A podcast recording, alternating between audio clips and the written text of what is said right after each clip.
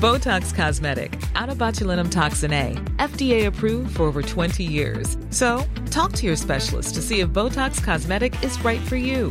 For full prescribing information, including boxed warning, visit BotoxCosmetic.com or call 877-351-0300. Remember to ask for Botox Cosmetic by name.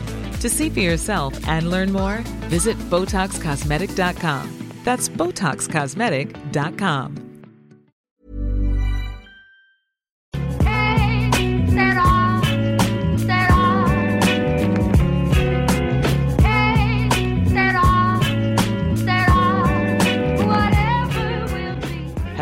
welcome to the latest episode of the Championship Roundtable. I'm your host, Jake Jackman, and you can reach us at the show by emailing us at championshiproundtable at gmail.com. Hi, uh, I'm George. I'm a Rotherham United supporter and an aspiring sports journalist. I write for the Football Forecast and I also make YouTube videos. My Twitter handle is GeorgeyRUFC. I'm Paul Binning, uh, the Exiled Robin on Twitter. I write the Bristol City blog, exiledrobin.blogspot.com. Hello, I'm Chris Marsh. I'm a Wigan Athletic supporter. I write um, sporadically for the uh, Mudhutter Football Express Wigan Athletic fanzine. Um, my Twitter handle is at lbalton. Thanks so much for joining us today, guys. Uh, we'll start making rounds where each of us will have a few minutes to discuss what our club have been doing this week. Uh, there's been a double game week, so lots to talk about. We'll start with you, George. Um, talk us through what's been happening at Rotherham over the last week. Uh, obviously, you got a win yesterday at the first three points, so you must be in a good mood. Uh, yeah, I'm in a fairly good mood. Uh, on Tuesday, we held to a 3 0 defeat away at Brighton. I couldn't actually afford to go to that game, but from what I heard, we appeared to be facing the same issues in defence. Um, we did look a bit better in attack than what we saw with the week before that, with the 3 0 defeat to Villa. Uh, but Brighton did dominate us with 62% possession, and this was always going to be a tough fixture for us. But I thought we'd put up a bit more of a fight, to be honest. But yeah, this Saturday we hosted Brentford in a game which we secured our first three points of the season. Brentford scared us with a number of early warnings from them, and we did create a number of chances. Youngster Izzy Brown, who we've got on loan from Chelsea, went through on goal one on one, and Brentford keeper Daniel Bentley saved it. Uh, we went 1 0 up through Danny Ward uh, after 32 minutes. Uh, he scored against Brentford last season as well, and we managed to hold off Brentford for the rest of the game. And it's a real good confidence boost for us and a much needed win. And we got a standing ovation by the supporters as well. Yeah, a lot of people this season are sort of predicting Rotherham as one of the teams to go down. I think I've said it before on this show. I think Rotherham might struggle. Maybe that's my own lack of knowledge about the league. I don't know. But what are your thoughts about uh, Rotherham this season? Do you think that you are going to be in a relegation fight, or do you just think that you're being written off a bit too soon? Uh, yeah, definitely. I think we're going to be in a relegation fight. When you look at a lot of the teams at the bottom, I feel like we've got similar squads to them, and it's so tight at the bottom. I am optimistic. I think we will stay up, but if we hadn't have won against Brentford, I'd be much less optimistic. I think. Yeah, just moving on to you now, Chris. Uh, obviously, uh, it was quite an entertaining game yesterday for you guys. Uh, unfortunately, you didn't win, but what was what was your thoughts on on the past week at Wigan? Um, been a bit of a mixed bag this week. Um, we drew at home on Tuesday night with Birmingham in a game that we generally dominated without scoring. Went behind to um, a rebound from a penalty. That first of all, he was offside when he won the penalty, and then the, the guy that scored the rebound after the keeper had saved it, after Bogdan had saved it, um, was two yards inside the box before he even kicked the ball off the spot. So we were a bit unhappy about that, to be honest. But um, scored a late equaliser and snatched a snatched a point in a game that we um, didn't really look like we deserved to to lose. We'd had a couple of decent chances, and then yesterday we go away to Nottingham Forest and score three away goals and still end up on the losing side again. So it was a bit of a strange one yesterday. Um, I think it's it's early doors. We've we've um, let Jason Pearce go in the summer, and um, he and Craig Morgan last season had um, a very strong partnership at the centre of defence. I think out of the 20 games that they played alongside each other, we won 13 and drew seven and, and didn't lose. So, and obviously that was, I suppose, towards the latter end of the season when we were cantering up the league. But um, we've replaced him with Dan Byrne from Fulham, who so far everyone seems to think he's useless. He played an awful back pass through last night for the first goal. It it uh, never, never ever going to get anywhere near the keeper.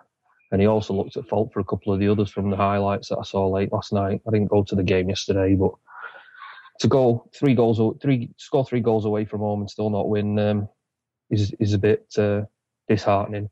The one good thing I think so far this season is that Will Grigg is still scoring. There's been questions over whether he's been good enough for this league because um, he's been promoted out of the League One twice, but immediately sold back down to League One clubs, and there was always that sort of question hanging over. But he's scoring goals, so that that's um, a positive for me at the minute yeah, obviously, if you do uh, score three goals away from home, you're not going to be on the losing side too many times if you keep that up. So that there is positive to take from that. Uh, yeah, you just touched on Will Grigg. That obviously he's like world famous now after after his, after that chart. I'd just like to know a bit more about him as a player. I haven't seen him that often. I just want to know what your uh, thoughts on, on him as a player are, and like uh, how good you think he can be. I think I think he he can he can go as far as he wants. He works hard for the team. He he. Um, playing as a lone striker. And when he first came in last summer, early on in the season, he seemed to struggle. Um, pardon me, but I think we weren't necessarily playing to his strengths. He runs the channels well. He holds the ball up. He brings people into play. He never stops working, and he's a poacher. You put you flash a ball across the six-yard box, and more often than not, he'll tuck it away. But he, he scores all sorts of goals. He scored a brilliant header at Blackburn last against Blackburn last Saturday that sort of I don't know whether you've seen it. It was a miss it shot at, that went his way, and he just sort of reacted and looped it over the keeper. But uh, yeah, I think he's he's been a fantastic signing for us. Yeah, we'll just uh, move on to you now, Paul. Uh, uh, Bristol City obviously had a very good start, got two wins in their first two games, and then since then come up against two relegated sides and uh, have been on narrow defeats. What what are your thoughts about Bristol City at the moment?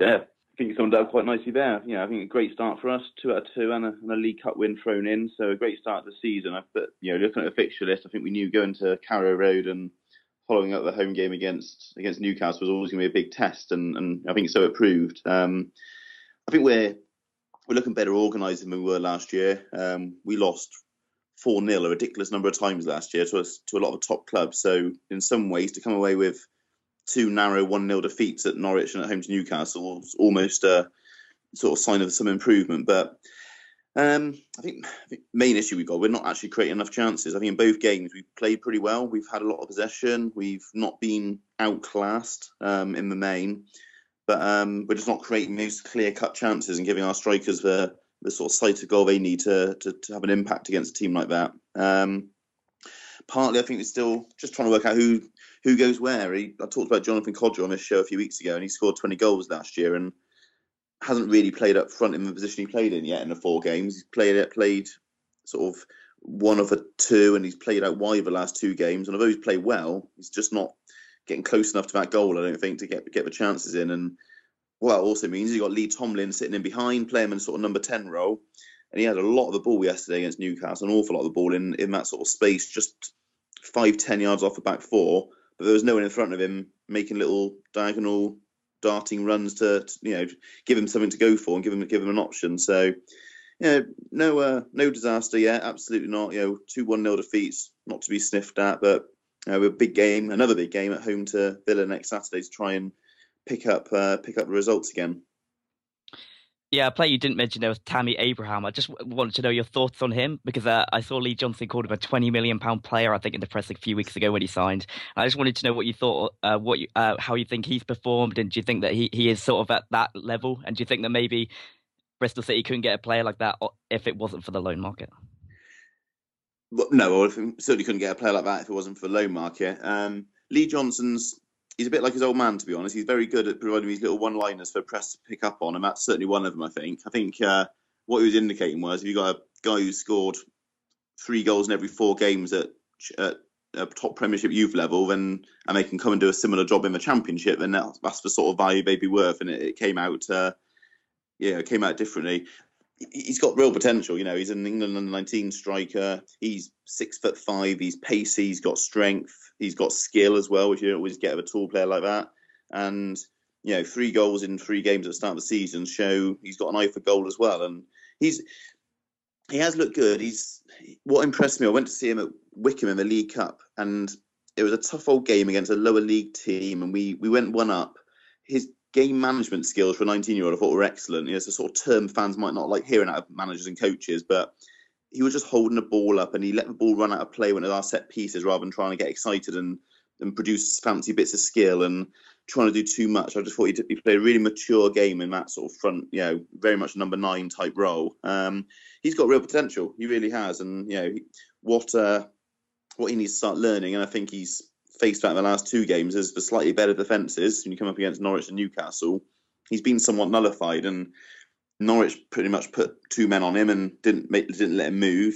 And I thought Newcastle centre halves yesterday were very solid. You know, he didn't do anything particularly exciting, but they're pretty solid and, and didn't really give him a sniff. And he's going to have to learn how to come off those strikers and find himself a bit of space or find himself different angles to run in, which maybe he hasn't quite had that challenge yet in his career. And yeah, but that's exactly what he's what he's with us for. And I guess really what you know exactly the point of a loan market for those Premiership teams is to give someone like that that sort of test and challenge and try and build their experience up so they become better players. Yeah, my thoughts on him yesterday were that maybe he struggled a bit with the physicality of our centre halves, but you know that's something he's going to learn and he's, he's going to get better as the season progresses. And exact that's exactly why he's come on loan to Bristol City to yeah, get that yeah. experience. So yeah, I'm, he looks like a very good player and he sort of has the right instincts from what I've seen uh, of Bristol City this season. So I th- think he's going to do very well this season. I'll just move on to Newcastle now. I'm obviously on the other side of that that match uh, against Bristol City, and I'm slightly happier. I've had to come on the last two weeks and sort of talk about defeats and where we've been uh, preseason favourites. Has been a bit uh, disappointing, so I'm happy I could come on today and just talk about our back-to-back wins, which I can't remember the last time we've had back-to-back wins. So that's that's a very pleasing sign. Although it is in a division lower than what we're used to, it's still massively pleasing. Um, the Reading game was uh, we didn't play too well. I think uh, the scoreline flattered us on another day. We we could have had another loss, but we took our chances. Uh, we look a lot better at the back. We're not conceding so many sort of silly clear cut chances as we were at Fulham and against Huddersfield. So that's pleasing. It sort of shows the uh, the effect that Rafa's having on the training ground, which which you'd expect him to, because you know he's a very good manager, and although he's he's adjusted to this division like our squad are, you know he, he's doing well, and you could see uh, in that match yesterday it was sort of a typical sort of championship game. We got the goal, and then we sort of battled hard to keep it. I think we we were very well organised, and we didn't give up too many clear cut chances.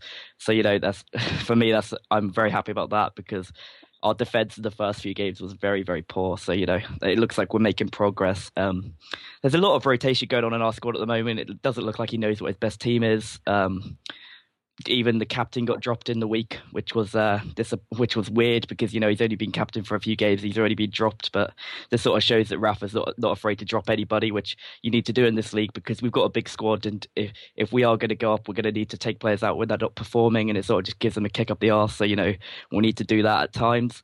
But yeah, you know it's it's getting a lot better. There's still a long way to go. I don't think either of our wins were sort of really good performances. I, th- I think we've dug in and, and done what we've had to do, but we haven't sort of got into that free flowing football that we want to play this season. And I think as the season progresses, we we will get better and better, and that's already shown.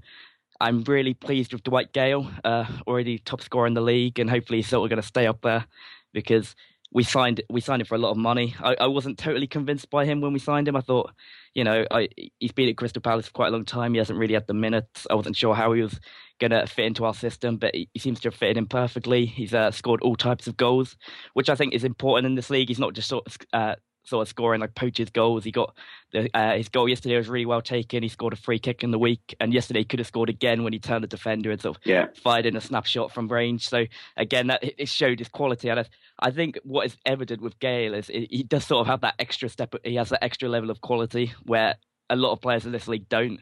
So he's always going to score goals. And we've got Alexander Mitrovic coming back in after his suspension on Tuesday in the League Cup. So we'll see how he does.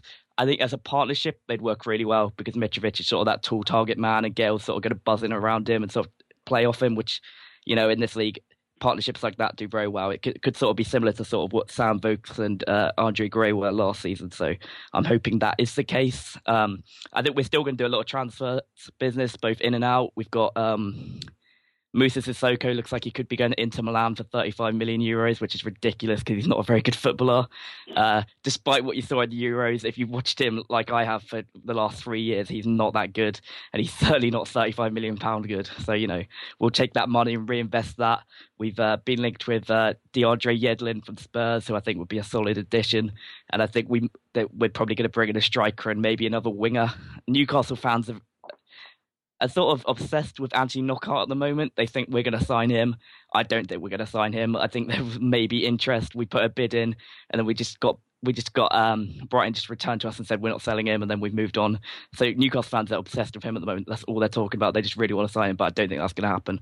So yeah, it's going to be a lot of business. But you know, two wins out of four. It's not maybe what we expected, but I think uh, the two early losses were good to sort of you know, lower expectations and sort of make us realize where we are. And the last couple of games shows that we've learned from that.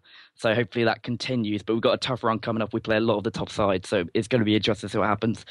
But yeah, enough about Newcastle. I'll move on to the topics for today. Um, I just want to talk about ownership really at each of our clubs because there's more and more foreign investors coming into football, and I think we've seen it a lot in the Championship. Uh, Tony Xia at Aston Villa, very vocal on Twitter. Um, and then there's obviously Cellino at Leeds. So I just want to talk about the owners we each have our own clubs and whether we're happy uh, or and whether we are happy with them. So we'll start with you, George. What, what's the ownership uh, situation like at Rotherham? Uh, Rotherham United were run by Chairman Tony Stewart, who owns the ASD Lighting Group. I don't have a single bad word to say about the ownership of the club. In 2008, he bought the club. We were in, in administration, preparing for a season in League Two with a 17 point deduction he basically saved the club from extinction. And in 2012, he took us from playing in exile at the Don Valley Stadium in Sheffield to and, and built our new stadium back in Rotherham. And this brought people uh, together again in the town. People are excited and proud of Rotherham United again. And he's took us on a crazy journey from League Two to the Championship he seems to manage the club finances quite strictly, but I kind of like that because it's sensible. So he's not prepared to overpay for players, but he also ensures we have the right team to compete at this level. So yeah, I'm entirely satisfied with it. Yeah, uh, Chris, uh, uh, Wigan, what what is the sort of situation like, and are you happy with it? Is it is it sort of similar? Our, our owner until recently was the famous Dave Whelan, who I'm sure you've all heard of. Um, towards the end of his tenure, it was a bit of an unmitigated disaster. he, appointed Owen Coyle, that didn't go well. He appointed Uwe Rosler, that was not necessarily going right. I mean, he took us to the playoffs at the end of, of one season, and then we seemed to struggle at the start of the following season in the championship. Ultimately, in the season that we got relegated, um, he sacked Rosler in November. Um, whereas quite a few of us felt that if you'd have given him the till the end of January and let him sort um, let him sort out his squad because there was rumours of uh, a couple of players causing trouble in the squad. That if he'd have managed to get them out, we'd have been all right. We ended up, he went, and we ended up with Malky Mackay, which again, unmitigated disaster.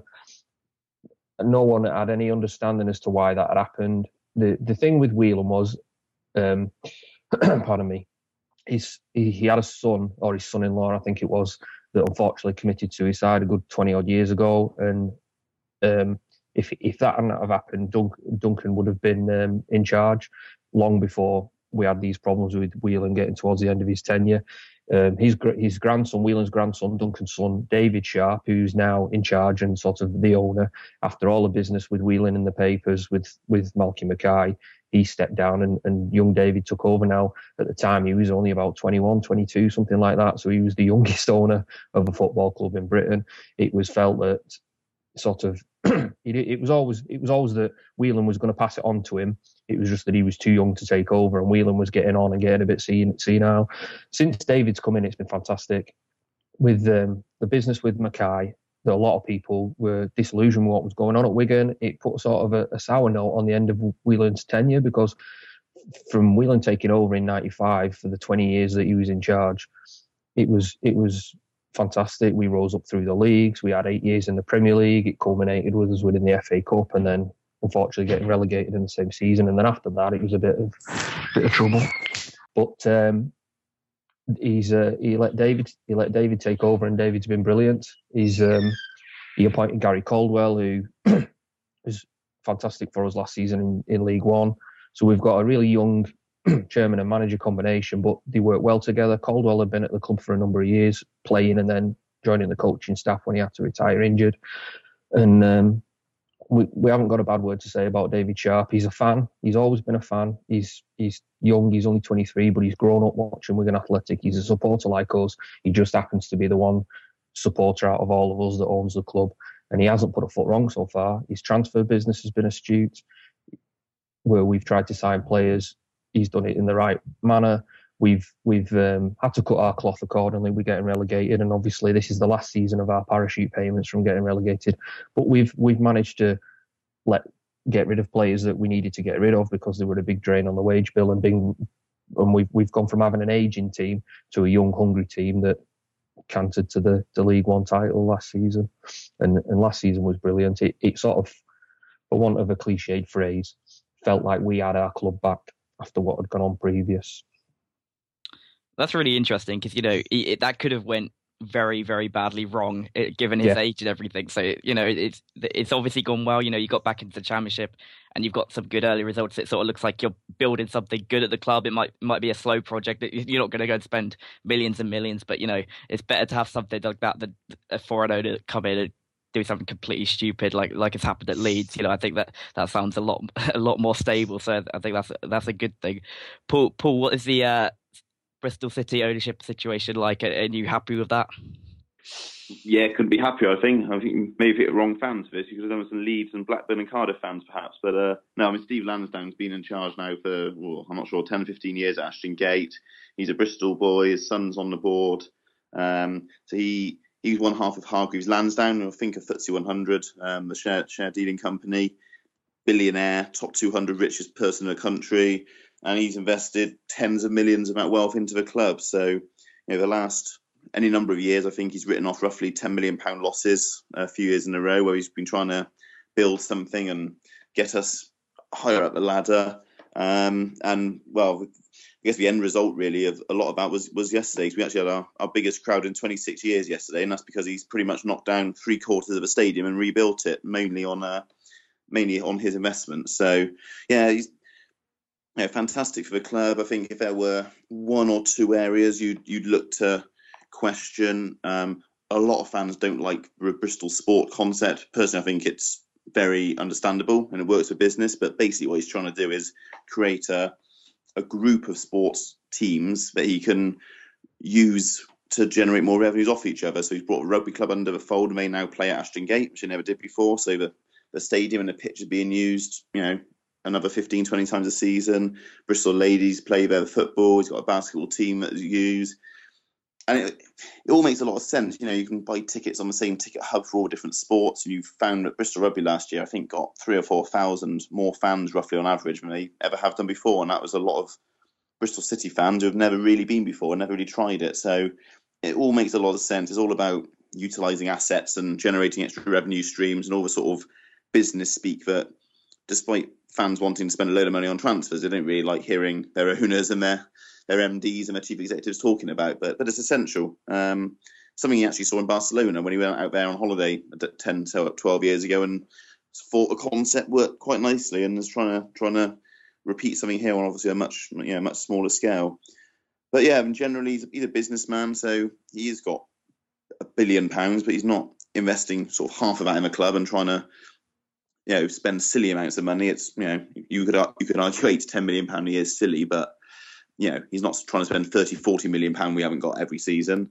Um, I think if a one slight negative you would pick up on is maybe some of his managerial choices, and although we're told the board are always unanimous and they're always involved, certainly two or three of the names we've had over the time has been friends of his or friends of the board rather than maybe the the complete sort of search and scour of the land you'd maybe expect, and it hasn't always worked out like that. But uh, you know, saying that, we couldn't be happier. You know, we're a good 40, 50 positions higher up than we were when he took over. We've got a fantastic new, newly rebuilt stadium. Um, we've got all sorts of facilities underneath that stadium, which makes such a difference. I mean, the difference to yesterday, having 22,000 there, which is, you know, seven or 8,000 more than we had before, and an awful lot of them were in and around the stadium by one o'clock, buying food, drinking, watching TV on the big screens, and that's just facilities we never had before. So you know, people are spending thousands, tens of thousands of pounds every week they never spent, and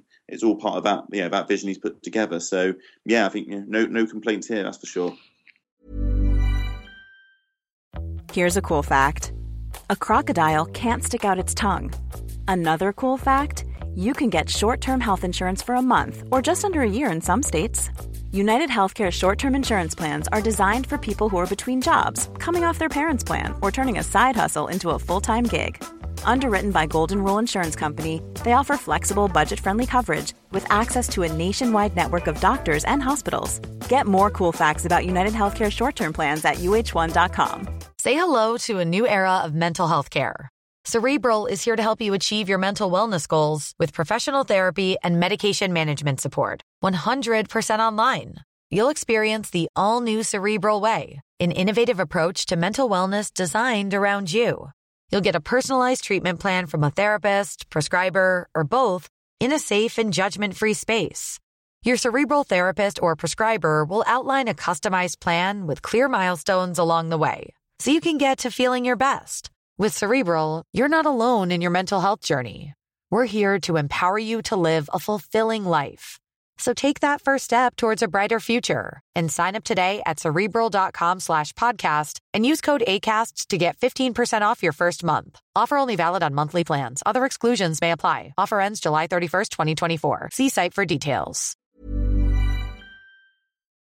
Yeah, it seems like none of you really have that many complaints, so I'm going to have to take one here and just criticize Mike Ashley, which I, which I can do, so I'm willing to do that. Um, to be fair, he's got a lot better um, over the last sort of six to eight months. I'd say he, has got a lot. He's sort of being advised better, and he's not doing anything that stupid.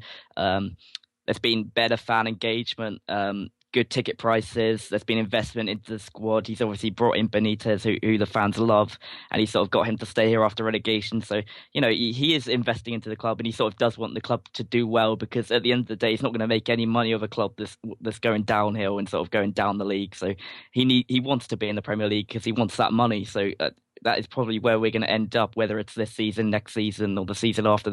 We will get back there.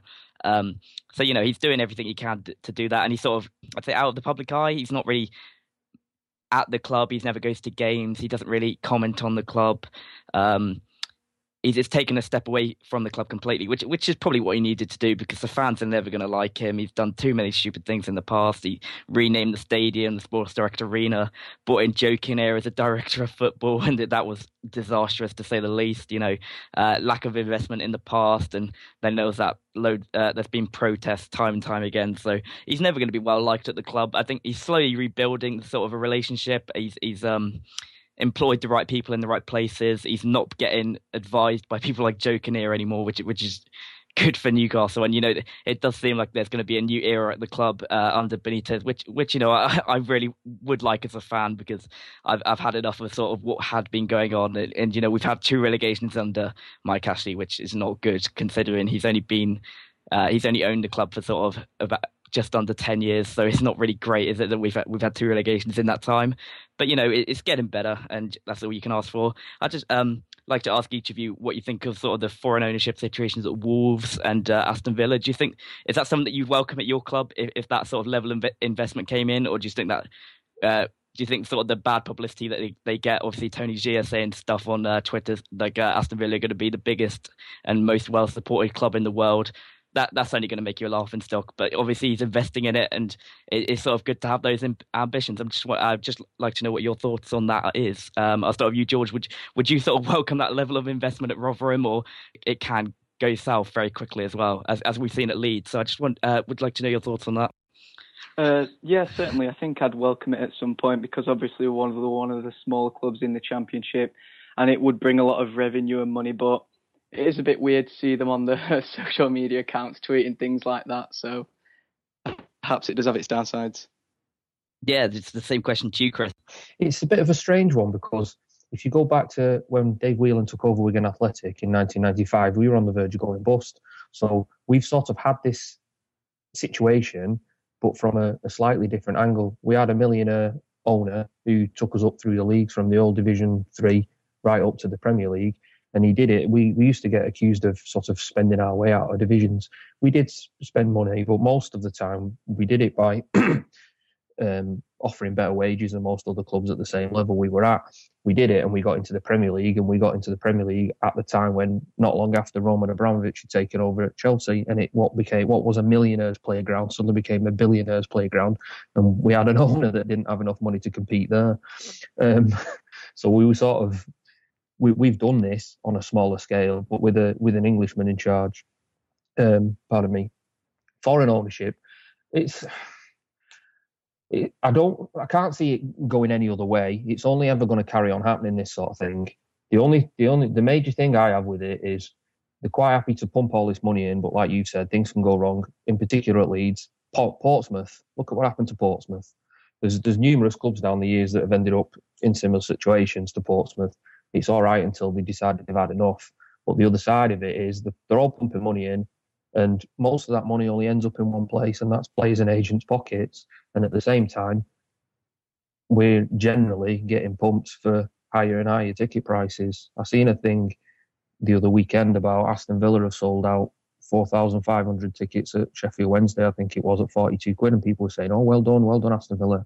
Sorry, but we shouldn't have be having to pay 42 quid for a game in the Championship. And it's all right saying, "Oh, the Premier League have cap tickets, away tickets at 30 quid." Newcastle, in particular, your club last season, did a lot of the reciprocal pricing, didn't they, with certain clubs? 20 quid. You charge us 20 quid, we'll charge you 20 quid for away games, which I think was fantastic. And it's it's all right with all the money sloshing around the Premier League, but when you get a step below that and there's not as much TV money knocking about, it's still us that are getting pumped for ticket prices. Um, with regards to them on social media, I do think it's quite funny. There's enough there's enough idiot support club on uh, supporting uh, idiotic supporters tweeting rubbish on social media before the owners start joining in. Yeah, reciprocal pricing is something that Newcastle did well, and I think uh, we've always been good on prices. I don't think Mike Ashley's ever charged too much, and that's why St James's Park often sells out, and you get good away following. So you know that is what owners should place above players and, and things like that, because at the end of the day, the fans are you know the club, and if you don't have supporters, you're not really going to have a club. But um, Paul, I'd just like to come to you on the uh, Wolves situation in particular because that is really interesting because they're bringing in all these sort of foreign players, um, a lot of them with links to Jorge Mendes, uh, the super agent who's sort of linked with Ronaldo and, and Mourinho. Um, would you sort of welcome that at Bristol City? Just all these players coming in, sort of uh, playing for a contract in, the, in England, then moving on to bigger and better things. That's what I think it, it is there. So w- would you welcome that, or do you think that that sort of destroys what the club is about somewhat? Yeah, I think I mean that one in particular for me just it, it already looks dodgy, doesn't it? You know, you just got to wonder where on earth it's going to end, and you know maybe it it will be you know a great story for them and get back in the Premier League with all these good players. But you've seen a few of these around, and you know you just got to question wonder whether um, you know how it's really going to end. I think I think the foreign is tricky. I think it's you know, if we've actually done any analysis, are foreign owners any better or worse than, than British owners? I, I, don't know. You know, there's been some pretty awful British owners in the you know the football league in the last four, you know, five ten years, and I guess until you actually you know do that analysis, you look at Leicester, foreign owners who probably came in, they started talking about being in the Champions League in within five years, and everyone scoffed at them. So yeah, it does work out. Not all the time, but it does work out. But I think what you just talked about there in terms of Wolves compare that with Leicester, Leicester's approach was to bring in some sort of solid million pound type players to get them up, get them into, you know, where they needed to be and, progress fairly gradually, although it had and that would be the preferred method for me. If anything, you know, if you've got ten million pounds to spend, spend on eight players, not on one or two players, and you know, make something out of it in, in that way. And I think you know, there's different approaches, but as I said, that's I don't think that's necessarily a foreign versus domestic ownership, you know, discussion. I think that's a, a general, rich, ambitious ownership discussion to have. And you know, there's a lot of said British owners out there who are a lot worse than than others. The extreme cases like Cellino at Leeds are obviously, you know, highlighted by the press, and they're a big club, so you see it a lot. But yeah, as I'm saying, I'm sure there's lots of others out there who you'd really not run your club who are British as well. Yeah, to grow because at the end of the day, all these owners want a piece of the Premier League, and Premier League clubs are so expensive now that you can't really buy them. So you have to buy the Football League clubs to get them into the Premier League, and that's not easy. You know, it's not hard to get out the Football League. So it, a lot of owners might come in, buy a club, try and get out of the football league for a couple of seasons, can't do it, and then you know get relegated down down the divisions. So I think it's going to be something we're going to see more and more of, unfortunately.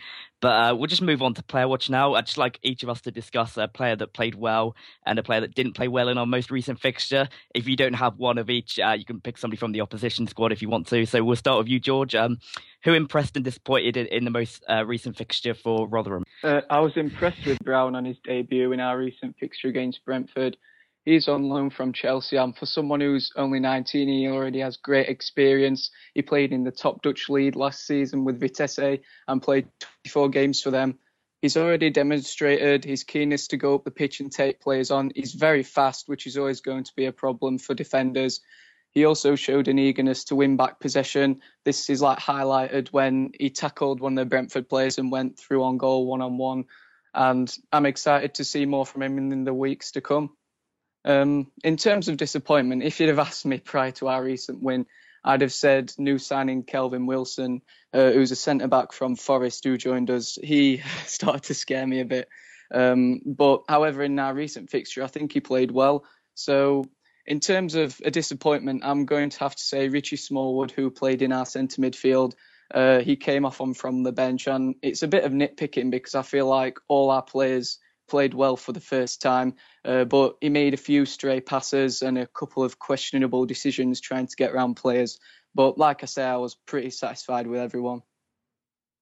Yeah, uh, Izzy Brown was a very good signing when he signed. I thought he, he would do very well at Rotherham. I think he did okay at Vitesse. I saw him quite a few times last season because I, I, I, do watch a lot of Dutch football. I think he did well, and I, th- I think it was the physicality he was perhaps lacking. So a move to uh, Rotherham is a good move for him, and he sort of gets to test himself in the Championship. Um, we'll just move on to you now, um, Paul. Uh, who uh, impressed and disappointed in the loss to Newcastle? Uh, I might enjoy listening to this. You know.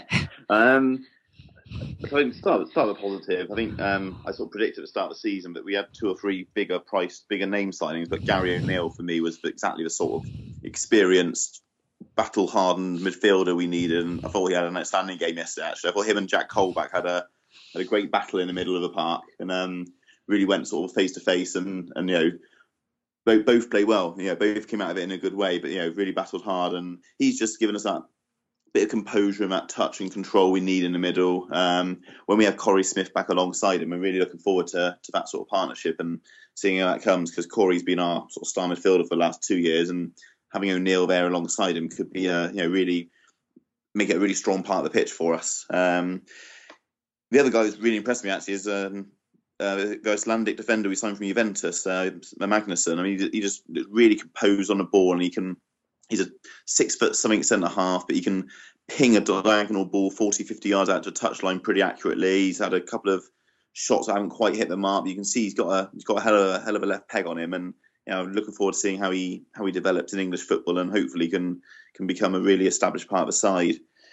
Our main problem position, to be honest, at the moment is right back. Um, uh, we signed Adam Matthews in the summer on loan from well, sorry, we signed him on loan last season and we signed him for the season on loan from Sunderland. Um, it, it, seems he's come back. Well, I think the manager's words yesterday. He seems like he's had an eight-week summer holiday waiting to be signed and isn't fit enough. And he played for I'm not sure how long it was, Jake, 10, 15 minutes yesterday, and, and had to go off with a, a, um, a hamstring injury. So we got a problem there because we sold Luke Ayling to Leeds last week, who has been our right back for a couple of years. Um, so Mark Little came in. He's so his third choice right back, and he's he, he, had an okay game yesterday, but he's had a couple of dodgy games so far this season. I think we've got a a real problem there, and from a position where we're maybe looking at having two more signings before the end of August, I think we're now very much looking at three with a with a loan in place to to cover Matthew's injury, and hopefully he can come back and, and be fit. But it's a real shame because he was I think he's 24, but he's quite experienced. He looked solid last year, and he looked exactly what we needed in a solid right back position. But yeah, for whatever reason, he seems to have not necessarily come back to a club with the same level of fitness or even the same attitude he had last season, and needs to needs to sort that out pretty quickly. Yeah, just move on to you now, Chris. Obviously, uh, I'm expecting a lot of defenders disappointed and a lot of attackers impressed, but uh, is, is, that the case? Um, sort of. I think I, I alluded uh, earlier to Grigg um, impressing, playing well. Um, so far this season, Yannick Wildschut, who absolutely ran ran rings around League One players last season. Has, has looked okay, but um, doesn't really look like he's uh, quite quite carried his form over. I should say he's just a little bit off the boil, but he's he's another one. He's pace to burn. He, he'll cause a lot of defenders problems this season with his pace. Um, defensively, Dan Burney we signed from Fulham to replace. oh, sorry, before we we let Jason Pearce go. I alluded to earlier, he's he's looked poor. But again, I suppose it's going to take time for them to get settled. But the, the other thing was yesterday we seemed to. Um, I don't know whether it's that we missed David Perkins because he was out injured. He was one of he was our player of the season last season, um, just sitting in front of the back four and, and stopping a lot of what what was pressuring our defence, and we and we seem to have missed that yesterday. From speaking to people or reading Twitter regarding yesterday's game, um, it was the midfield more than anything that let us down yesterday, and and uh, the defence come under too much pressure as a as a as a result of the midfield not really having hold of the game properly. Yeah, I, I didn't actually I, I didn't go to the Newcastle game yesterday because I, I c- couldn't sort of get the logistics right. But I did watch the game on Periscope uh, with, with, one of the supporters did uh, film the game, which which has happened every single match this season for Newcastle. Which is an interesting way to watch the game because obviously you're going to waste up your phone battery videoing the game. So I, I, I did uh, watch the game and I thought Dwight Gayle obviously impressed. He got his goal. He, he sort of had one or two chances and, and took it. So that's really pleasing because you have to be you know that deadly when you when you get chances, especially if we want to go for promotion. We're going to need our strikers to to take the, their chances when they come because we're not going to dominate every game, and some games are going to be tough, and we're going to have to dig in. So it's really pleasing to see that.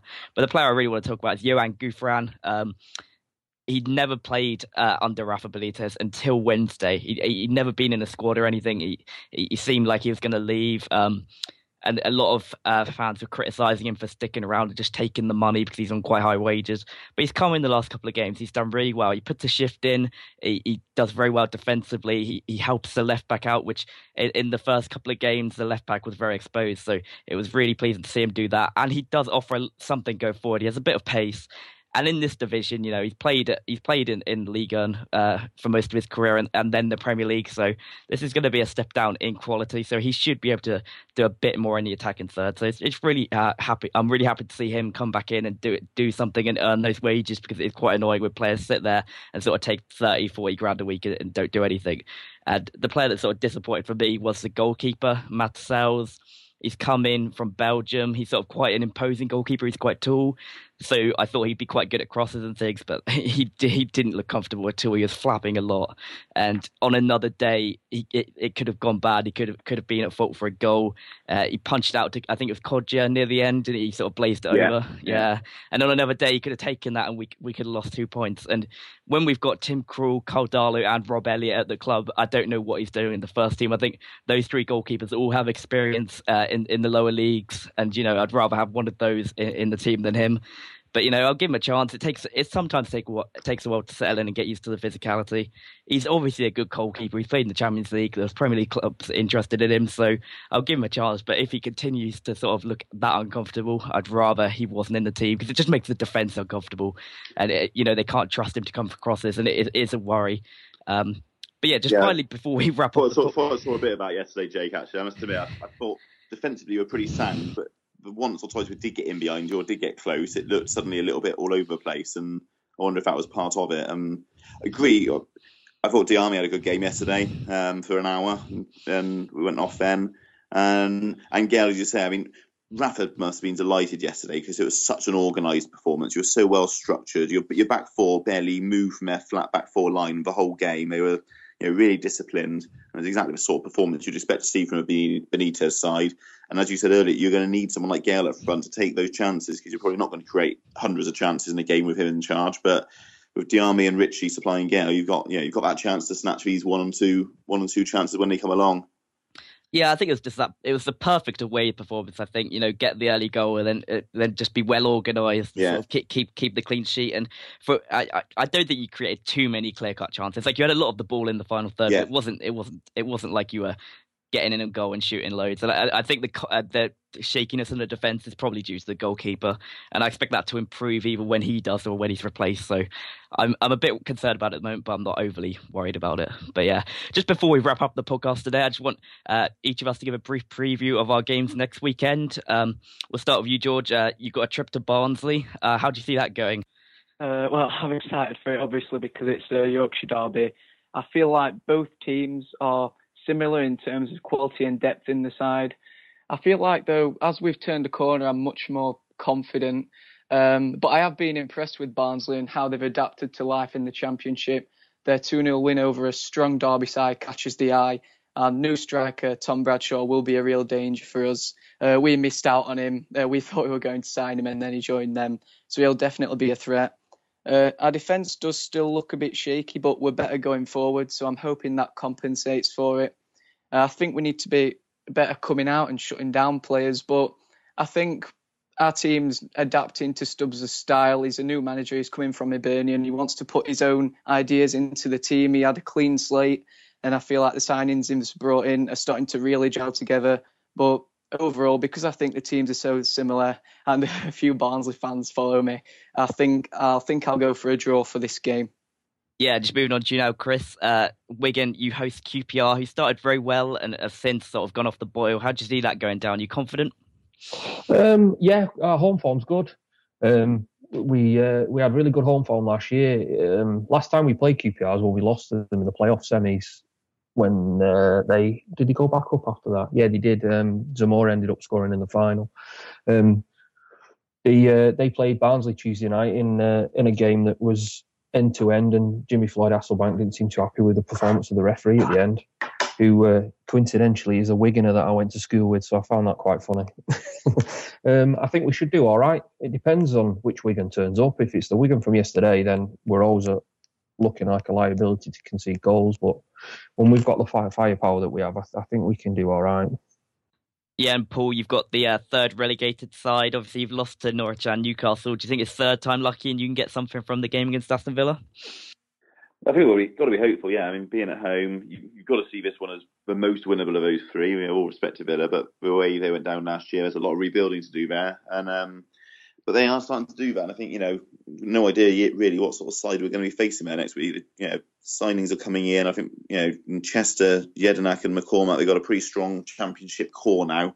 Um, you know, one or two more signings this week potentially alongside that, and it could be quite a quite a challenging lineup we're facing. But yeah, got to be hopeful. Um, so we've got to. I think Lee Johnson recognised after the game yesterday we've got to do something to create more chances, as you sort of indicated. You know, we didn't create a lot, although we had a lot of possession in and around the box. So, be interesting to see how we change things and try and put Villa under a bit more, you know, direct pressure maybe in in in the actual 18 yard box and see if we can attack any of that frailty that's still there from the end of last season. Yeah, I, I, saw Tony Xia today, just bringing him up again. He, he tweeted that they've got a world class striker coming in, so I'm, I'm, excited to see Messi turn up at uh, Bristol City next week. I'm very excited to see that. But um, yeah, just uh, Newcastle. We've got a home game against Brighton. I think it's on Sky, the late kickoff. So that's going to be a very, very interesting game because Brighton are a good team. They they were very unlucky not to go up last year. They've kept all their players. They've added Glenn Murray, um, Oliver Norwood, who's good in this division. So you know they're going to be a tough game. They haven't lost yet as well. So. Um, the pressure's going to be on us to win. We need to. I think we need to win our home games. We lost to Huddersfield in our opening uh, game at St James's Park. I don't think we can afford another loss. I think Brighton go, should go there with so much confidence because they can look to play uh, counter us, sort of play on the break, get actually knock out running at our, our left back. So whoever plays, neither of them are that great when they're being run at Paul Dummett or Ciaran Clark. So I, I think they should. Go, I, I think it's going to be a very tough game. I'm not looking forward to it. But uh, I did see their uh, match against Reading. I saw uh, sort of extended highlights, and they looked quite shaky at the back. And I think we are a better team than Reading. And if they couldn't beat them, it, you know, it's it's stupid to think of it this way. But um, I, I'm I'm fairly confident, but you know I, I, do respect Brighton as a team, so I'm going to go for a draw. I think it's going to be uh, that early. It's early in the season. Both teams are likely to be up in the top six, and neither of them will really want to lose. So I think it's going to be sort of a, it's going to be an entertaining game. But I think it's going to end one all. So uh, that's my prediction for that.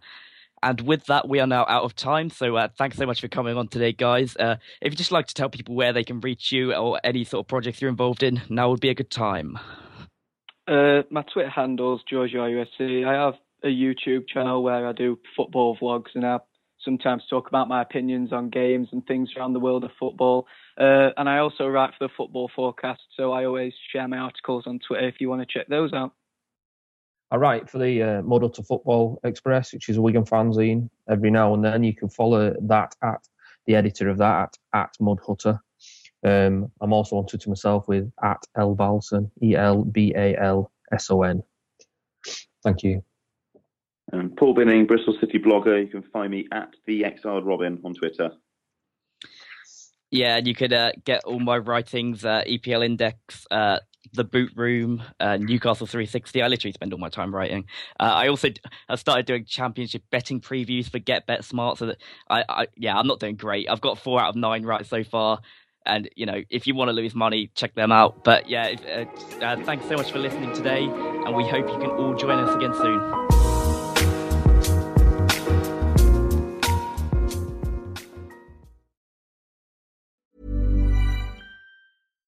Every fan knows the right player in the right position can be a game changer.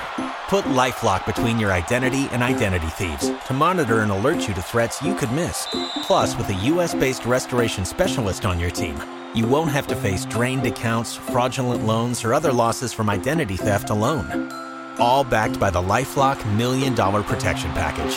Change the game on identity theft. Save up to 25% your first year at LifeLock.com slash aware.